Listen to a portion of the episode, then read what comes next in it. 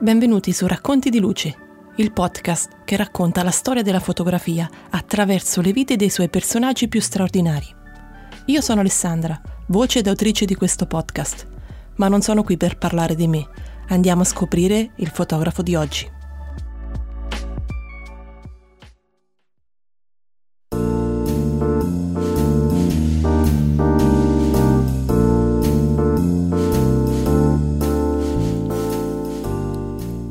Benvenuti e bentornati su Racconti di Luce, storie di fotografia.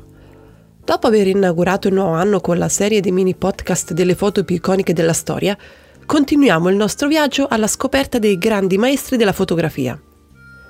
Il fotografo di cui parliamo oggi è probabilmente uno dei miei preferiti.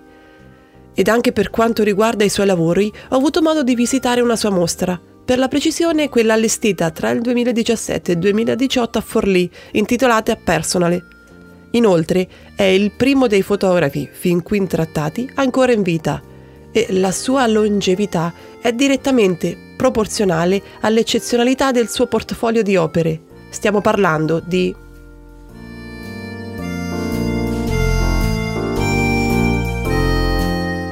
Puntata numero 22 Elliot Erwitt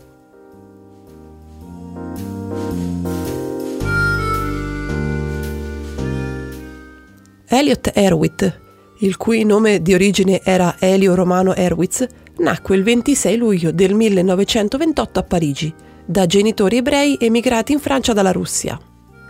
Quasi subito Elliot e la sua famiglia si trasferirono in Italia, precisamente a Milano, dove il giovane Erwitt visse per tutti gli anni 30. Alla fine del decennio, pochissimi giorni dopo lo scoppio della Seconda Guerra Mondiale, la famiglia Erwitz emigrò in America, per la precisione a New York, dove cambiò il suo cognome in Erwitt. Qui vissero un paio d'anni nella Grande Mela, finché i genitori di Elliot divorziarono nel 1941 e lui decise di seguire il padre a Los Angeles.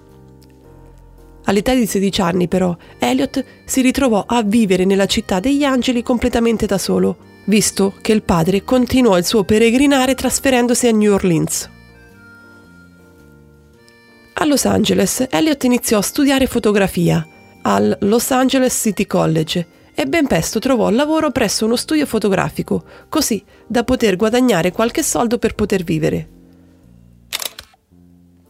In seguito, nel 1948, si trasferì a New York, dove seguì corsi di fotografia e cinematografia presso la New School for Social Research, ora denominata New School, frequentandola fino al 1950. Nell'ambiente frenetico e in continuo tumulto creativo presente nella Grande Mela nel dopoguerra, Elliot incontrò e conobbe tre personalità che influenzarono in modo determinante la sua carriera di fotografo. Ovviamente erano tutti colleghi di Erwitt e rispondevano ai nomi di Edward Steichen, Robert Capa e Roy Stryker.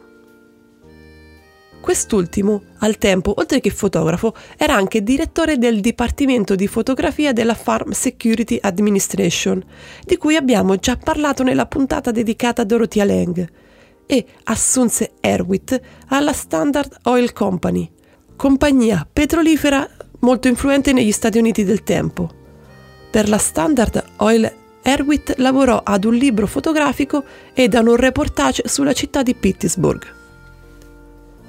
Una volta terminato il lavoro, Elliot iniziò ufficialmente la sua carriera da fotografo freelance, lavorando per aziende come KLM o Air France e per le più note riviste del tempo come Life, Look, Holiday e Colliers.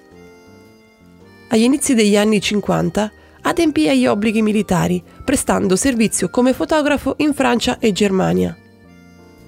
Di ritorno dall'Europa nel 1953, entra a far parte della famosa agenzia Magnum, su invito di Robert Kapak, che conobbe qualche anno prima a New York, come abbiamo detto prima. Il suo ingresso alla Magnum gli garantì una notevole visibilità e gli consentì di dedicarsi a progetti fotografici in ogni angolo del mondo. Gli anni 50 furono lavorativamente molto impegnativi per Herbit, che proprio in quel decennio scattò alcune delle sue immagini più famose, come New York City 1953, dove ritraeva la sua prima moglie che guardava la figlia di sei giorni illuminate dalla luce proveniente dalla finestra, oppure come Kiss, il famoso bacio dei due amanti catturato attraverso il riflesso sullo specchietto laterale della macchina dove erano seduti, o infine anche Nikita Nixon del 1959. E riguardo a quest'ultima fotografia fu lo stesso Erwitt che raccontò. Era a Mosca, ad una fiera a fotografare nel padiglione americano e Khrushchev, Nikita e Nixon giravano per la fiera senza seguire nessun programma preciso. Quindi nessuno sapeva dove stessero andando. Perciò ragionai sui loro spostamenti ed arrivarono dove avevo previsto.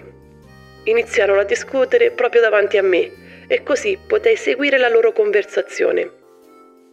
Nixon stava dicendo di quanta carne rossa mangiamo rispetto ai russi, che invece mangiano soltanto cavoli, e Khrushchev rispose a Nixon dicendo di andare a quel paese, lui e sua nonna.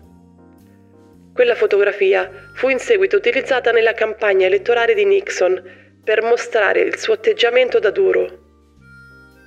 Sono soddisfatto della fotografia, credo sia una bella foto, ma non sono particolarmente fiero dell'uso che fu fatto.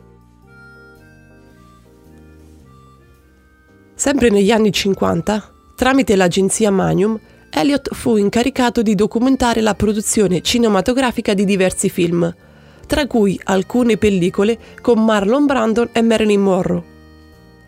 Per tutto il resto del decennio e fino agli anni 60 Elliot riuscì ad anche ad incontrare e a fotografare alcune delle personalità più famose dell'epoca, personaggi del calibro di Fidel Castro, Jack Kerouac, Jacqueline Kennedy e molti altri, ai quali fece dei splendidi ritratti.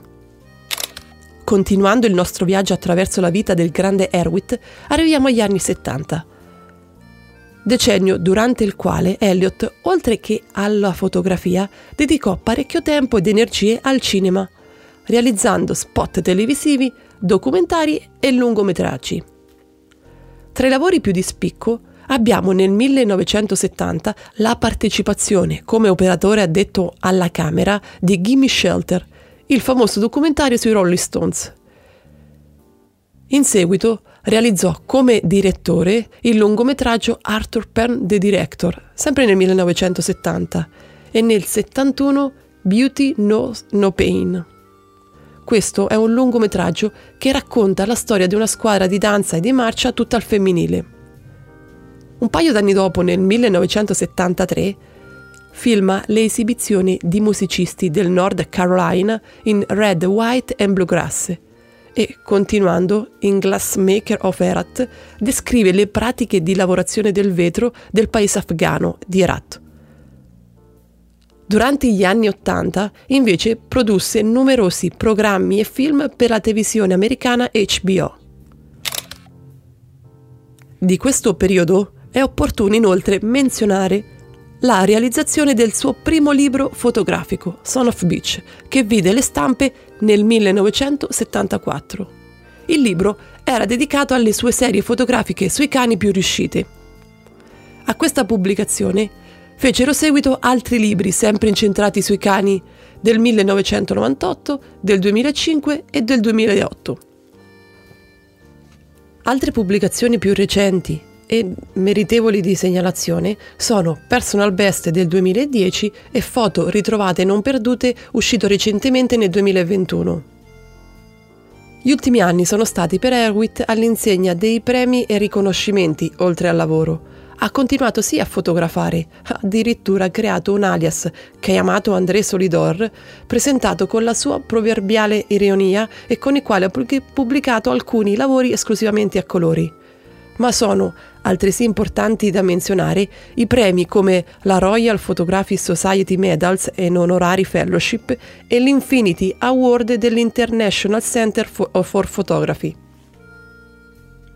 Lo stile fotografico di Erwitt, vedendo il suo corpus di opere, potrebbe essere erroneamente associato alla delicata ironia con cui compone e sceglie i soggetti dei suoi scatti. Ciò è in parte giusto. Infatti, pur prendendo sempre estremamente sul serio la fotografia, ha comunque sostenuto l'estrema importanza dell'umorismo nei suoi scatti e se da un lato è divenuto famoso per aver saputo cogliere nella quotidianità degli accostamenti paradossali ed ironici, dall'altro Erwitt ha saputo anche produrre fotografie sobrie e spesso emotive i suoi lavori di fotogiornalismo classico, se così si può dire, sono stati capaci di regalare allo spettatore immagini in grado di cogliere al meglio momenti storici di portata mondiale. Infine, finendo questo excursus, molto breve e sommario per la verità sui lavori di Erwitt, perché ci sarebbe da parlare davvero molto, comunque, per concludere questo viaggio tra i suoi lavori, una piccola menzione da fare riguarda i suoi soggetti preferiti, i cani. Erwitt ha fotografato moltissimo i cani, ma non perché ne era particolarmente affascinato, ma perché, come lui sostenne, il loro atteggiamento naturale ed irriverente fanno da perfetto contraltare alla pomposità e all'esasperante compostezza dei loro padroni. Durante questa puntata non mi sono inoltrata moltissimo nelle vicende personali di Erwitt, ma ho dato più spazio a raccontare la sua carriera. Questo perché, da un lato, non ho avuto modo di trovare molte informazioni a riguardo. Dall'altro, visto che nella sua vita Elliot si è sposato quattro volte e ha avuto sei figli, temevo che ciò avrebbe distratto troppo l'attenzione dalla sua figura di fotografo. Siamo giunti alla fine di questo episodio. Prima però di concludere con la tradizionale citazione, vorrei prendermi alcuni secondi per ringraziarvi di cuore. Ringraziarvi perché questo podcast, iniziato un po' in sordina, ha superato ad inizio dell'anno i 5.000 download, risultato per me eccezionale. E per tutto questo devo ringraziare voi che mi ascoltate, mi scrivete e spero mi aiuterete a far crescere sempre di più questo progetto, condividendole e parlandone con gli altri appassionati di fotografia e non. Quindi grazie veramente moltissimo. Veniamo quindi però alle parole di Erwitt per concludere anche oggi. Le fotografie non si preparano, si aspettano, si ricevono.